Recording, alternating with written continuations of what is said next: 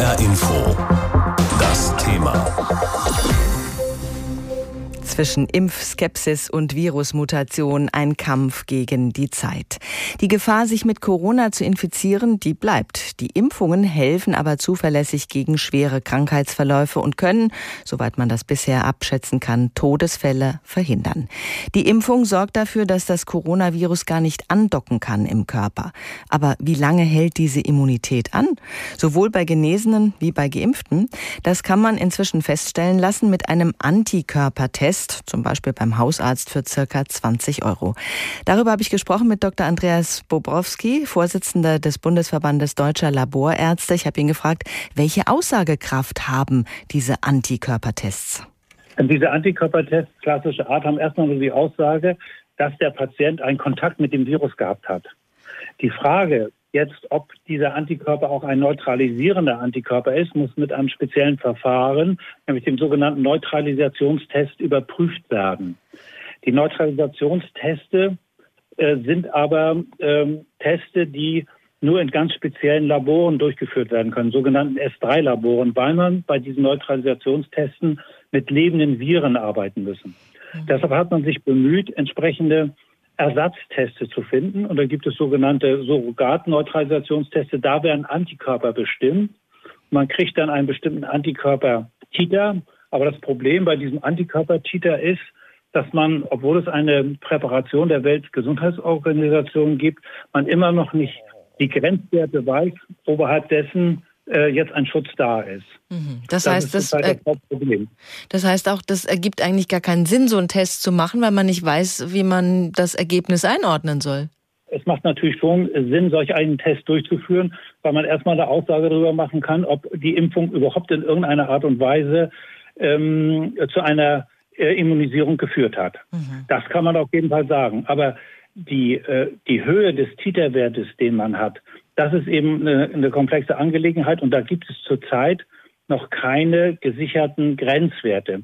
Wir drängen natürlich darauf und die äh, Präparation der WHO war natürlich der erste richtige Schritt, dass man erstmal gesagt hat, wir haben hier einen Standard und zunehmend werden an diesem Standard diese Teste dann entsprechend geeicht, sodass wir hoffen, dass wir in Bälde die Möglichkeit haben, mit einem ganz bestimmten Zahlenwert zu sagen, oberhalb dieses Zahlenwertes besteht eine ganz sichere Immunität. Dann wird es einen Graubereich geben, wo man sagt, na ja, da ist das ein bisschen unsicher. Und dann wird es eine untere Grenze geben, wo man sagt, hier haben wir einen Patient, der ist zwar geimpft, aber die Impfung, das wissen wir auch aus großen Studien, dass sie nicht bei allen Patienten wirksam ist. Hier müsste eventuell nochmal nachgeimpft werden.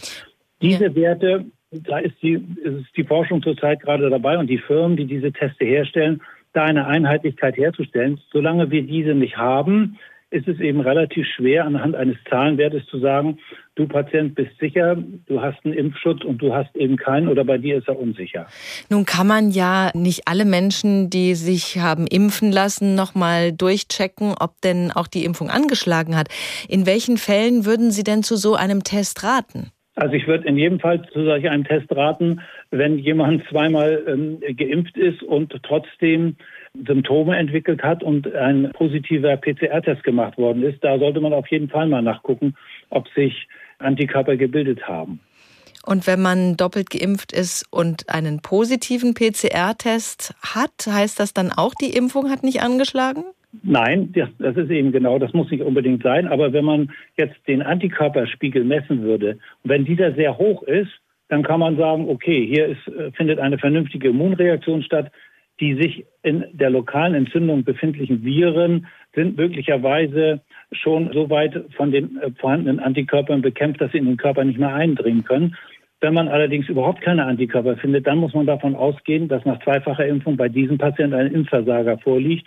Und dann muss man sich überlegen, was man macht, ob man nochmal nachimpft oder ob man erstmal überprüft, welche Medikamente der Patient bekommt. Also da muss man dann medizinisch weiter vorgehen, um genau zu gucken, warum in diesem Fall bei dieser ja hochsicheren Impfung mit über 90 Prozent Impfschutz, ähm, was die Studien aussagen, warum es in diesem Fall bei diesen Patienten nicht geklappt hat. Mhm. Das kann man aber wahrscheinlich schwer herausfinden, warum es bei einem Einzelnen nicht geklappt hat. Oder gibt es da Möglichkeiten, den Grund tatsächlich zu finden?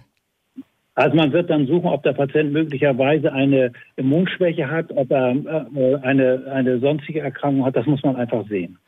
Okay, also das ist aber nicht normal. Wie hoch äh, ist ungefähr die Rate? Was schätzt man? Äh, wie viele Menschen sind betroffen davon, dass die Impfung bei Ihnen nicht anschlägt? Also nach den Daten, die, die zum Beispiel beim BioNTech-Impfstoff heißt es ja eine Sicherheit von 90 Prozent. Das heißt also, dass ein Rest von 10 Prozent bleibt. Gut, das ist jetzt bei äh, relativ großen Kollektiven, aber ja nicht bei der Gesamtheit der Menschheit gemacht.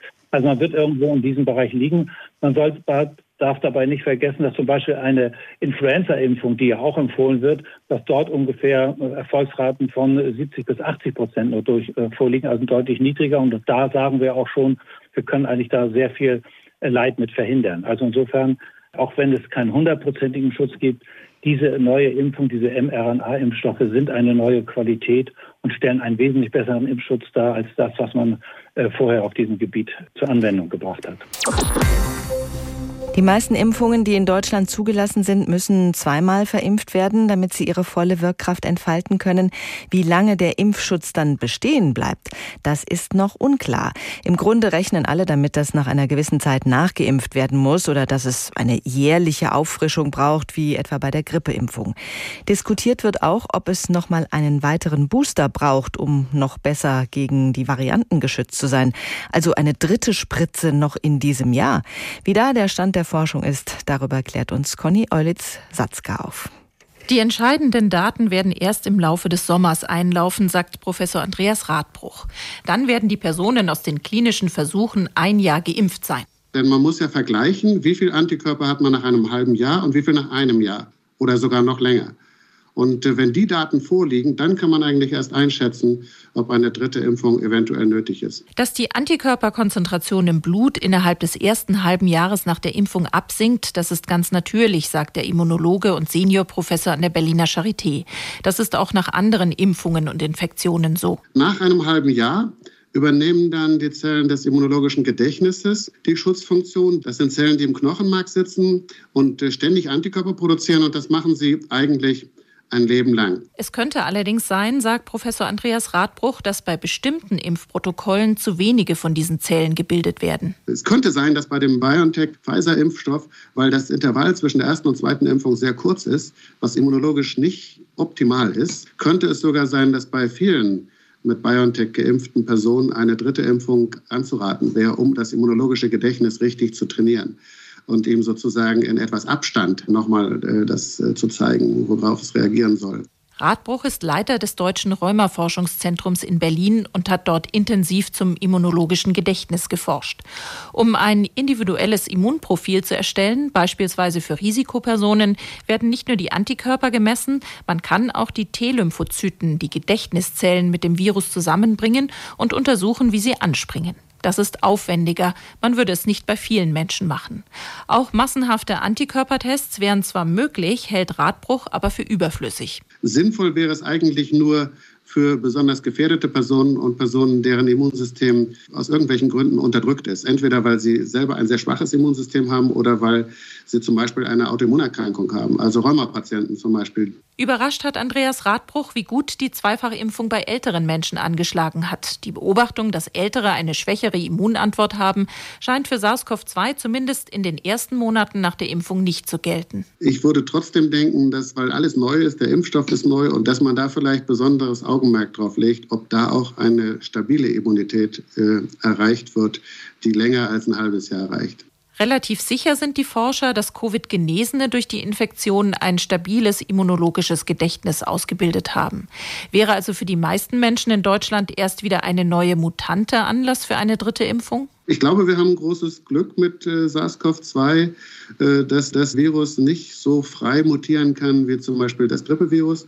Und äh, die Mutationen konzentrieren sich auf bestimmte Bereiche, sodass andere Bereiche für das Immunsystem immer noch äh, erkennbar bleiben. Und offenbar schützen alle Impfungen relativ gut, auch vor allem bis heute aufgetretenen Mutanten. Und wenn man sieht, wie viele Menschen schon infiziert waren und wie viele Billiarden äh, Virusmutanten schon entstanden sind, dann sind wir als Wissenschaftler, glaube ich, ziemlich zuversichtlich, dass da nicht mehr geht. Bei den Covid-Schutzimpfungen hat sich die Lage in den vergangenen Wochen ja komplett gedreht. Noch vor einem Monat haben alle geklagt über die Impfstoffknappheit. Und jetzt ist genug Impfstoff da, aber teilweise fehlen die Impfwilligen. Mein Kollege Tobias Lübben verfolgt für uns die Impfkampagne von Beginn an. Ich habe mit ihm gesprochen und habe ihn gefragt, wie steht denn Hessen bei den Impfungen im Moment da? Hessen liegt ziemlich genau im Bundesdurchschnitt. Also knapp 60 Prozent der Menschen hier haben schon eine Impfung erhalten, eine Impfung. Und rund 46 Prozent haben schon den vollständigen Impfschutz. Das ist einerseits durchaus beachtlich. Es zeigt aber auch, es ist noch eine ganze Menge zu tun, denn das Robert-Koch-Institut peilt jetzt eigentlich schon die 85 Prozent an Impfquote, um eben die sogenannte Herdenimmunität oder den Gemeinschaftsschutz zu erreichen. Da fehlt also noch ein gutes Stück und doch ist ja jetzt jetzt auch allerorten von Impfmüdigkeit die Rede. Lässt sich die Zurückhaltung denn auch an den Zahlen ablesen? Ja, das kann man ablesen an den Zahlen. Das Impftempo sinkt, obwohl Impfstoff jetzt da ist. Gerade auch bei den Erstimpfungen, da hatten wir zu Beginn dieser Woche 7500 an einem Tag. Da hatten wir schon mal das Zehnfache an einem mhm. Tag. Klar, es gibt die Zweitimpfungen, aber auch insgesamt muss man sagen, seit drei Wochen etwa ebbt der Run etwas ab. Man kann sich deshalb jetzt auch praktisch überall sofort impfen lassen, sei es in den Impfzentren. Da sind so viele Termine frei, die man über das Portal kurzfristig auch buchen kann, über das Portal des Landes. Und es gibt sogar Hausärzte. Ein Hausarzt aus Wiesbaden hat es mir erzählt, der geht für Restdosen, Restimpfdosen manchmal sogar draußen auf die Straße und sucht da noch Impfwillige. Wahnsinn. Also Impfwillige verzweifelt gesucht. Gibt es, äh, beziehungsweise welche besonderen Aktionen gibt es, um mehr Menschen für die Impfung zu begeistern? Ja, die spektakulärste ist vielleicht die, äh, die jetzt am kommenden Wochenende in Frankfurt geplant ist, im Waldstadion oder Deutsche Bankpark. Das Impfen in der Ostkurve mit Blick auf den Heiligen Rasen und die ersten 20 bekommen sogar ein Eintracht-Trikot. Mhm. So ist es angekündigt, aber das ist die Ausnahme. Das hat gestern auch der Ministerpräsident von Hessen, Volker Bouffier, gesagt. Er ist gegen diese Goodies. Ja, er ist eher dafür, dass man eben die Hürden senkt und das machen auch viele Impfzentren. Viele bieten eben an Impfungen ohne Anmeldung, ohne Termin. Man kann einfach ins Impfzentrum reingehen. Teilweise werden Impfungen in Stadtteilen gemacht, in Moscheegebeinden. Also man trägt den impfbereiten Menschen den Impfstoff förmlich hinterher mittlerweile. Was ist denn mit den Kindern ab zwölf Jahren? Von denen sind die meisten ja noch ungeimpft. Was tut sich da? Da tut sich schon einiges. Also äh, zwar ist die Impfquote bei den unter 18-Jährigen laut Robert Koch Institut gerade mal bei 5 Prozent in Hessen, ist also noch nicht so viel, aber es wird jetzt vermehrt angeboten. Das hat zum Beispiel ein Apotheker in Erzhausen im Landkreis Darmstadt-Dieburg gemacht, eine große Impfkampagne, Impfaktion für Menschen ab 12 Jahren. Auch in einzelnen Impfzentren gibt es das jetzt, zum Beispiel am Samstag in Darmstadt. Aber es steht immer noch dagegen die Empfehlung der Ständigen Impfkommission Mission des Robert Koch Institutes, denn die empfiehlt die Kinderimpfung für Kinder von 12 bis 15 Jahren nicht generell, sondern eben nur bei bestimmten Voraussetzungen, etwa einer Vorerkrankung oder besonderen Lebensumständen, dass etwa eine besonders gefährdete Person in dem Haushalt lebt. Denn die STIKO sagt, die Daten über die Verträglichkeit bei Kindern, die reichen ihr einfach noch nicht für eine generelle Empfehlung.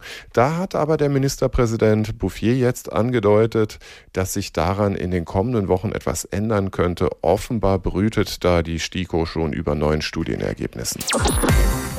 Ja, die Impfkampagne gegen das Coronavirus ist ja ein nationaler Stresstest, eine gesamtgesellschaftliche Herausforderung und und ungekannten Ausmaßes, bei der ja alle gefragt sind.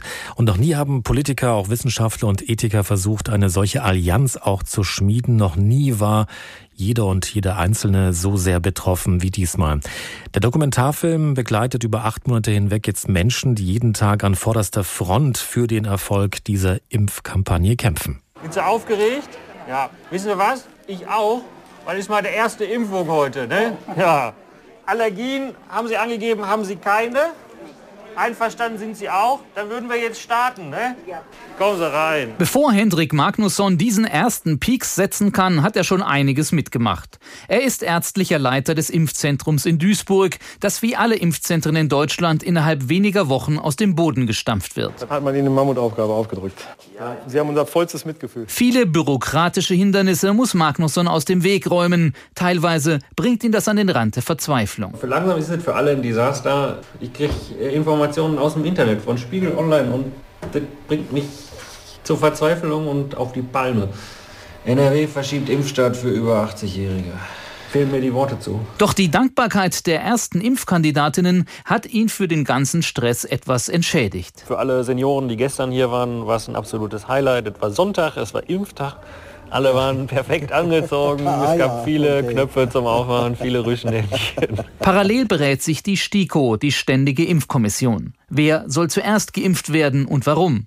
Fast täglich kommt die Runde in Videoschalten zusammen und diskutiert über die Impfempfehlung. Stefan Scholz vom Robert Koch Institut. Wir hatten ja vor kurzem darüber diskutiert, ähm, ob es einen Unterschied macht, ob wir mit der Covid-Impfung Leben retten wollen oder Todesfälle verhindern wollen. Also ob ähm, eine Betrachtung von Todesfällen oder von verlorenen Lebensjahren, ähm, ob das zu einer unterschiedlichen Rangfolge von Personen führen würde, die geimpft werden sollen. Ständig gibt es neue Informationen, neue Studien, neue Empfehlungen. Erst sollen über 65-Jährige nicht mit dem Corona-Impfstoff von AstraZeneca geimpft werden, dann doch. Initial war es ja so, dass zwar Daten vorlagen aus den Zulassungsstudien, wo aber einfach die Senioren relativ äh, eine ganz kleine Rolle nur, nur spielten. Deswegen war die erste Empfehlung ja, empfehlen wir, der Impfstoff sieht gut aus, dann aber nur bis 60. Und dann lagen zunehmend Daten aus, aus England vor. In diesem Update waren dann auch Daten zu den Älteren dabei. Normalerweise hätte man wahrscheinlich diese erste Empfehlung gar nicht ausgesprochen, sondern hätte gesagt,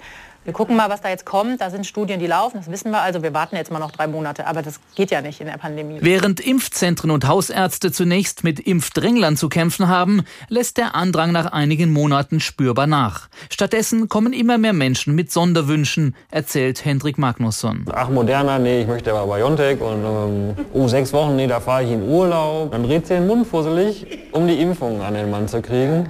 Das nervt. Das neueste Kapitel im Impfdrama Kinder und Jugendliche. Die STIKO lässt sich viel Zeit mit ihrer Empfehlung. Der Vorsitzende Thomas Mertens. Ich war nicht sehr glücklich darüber, dass diese heftige politische Meinungsäußerung schon begonnen hat, bevor überhaupt der Impfstoff zugelassen war. Es gibt ja ein altes Sprichwort, das Gegenteil von gut ist häufig nicht schlecht, sondern gut gemeint. Die Corona-Impfkampagne ist ein nationaler Kraftakt, bei dem alle gefragt sind. Von der Politik über die Ärzte hin zu Ersthelfern wie der Feuerwehr und dem Roten Kreuz, die vor Ort die Impfungen organisieren. Der Dokumentarfilm begleitet über acht Monate hinweg Menschen, die jeden Tag für den Erfolg der Impfkampagne kämpfen. HR Info. Das Thema. Wer es hört, hat mehr zu sagen.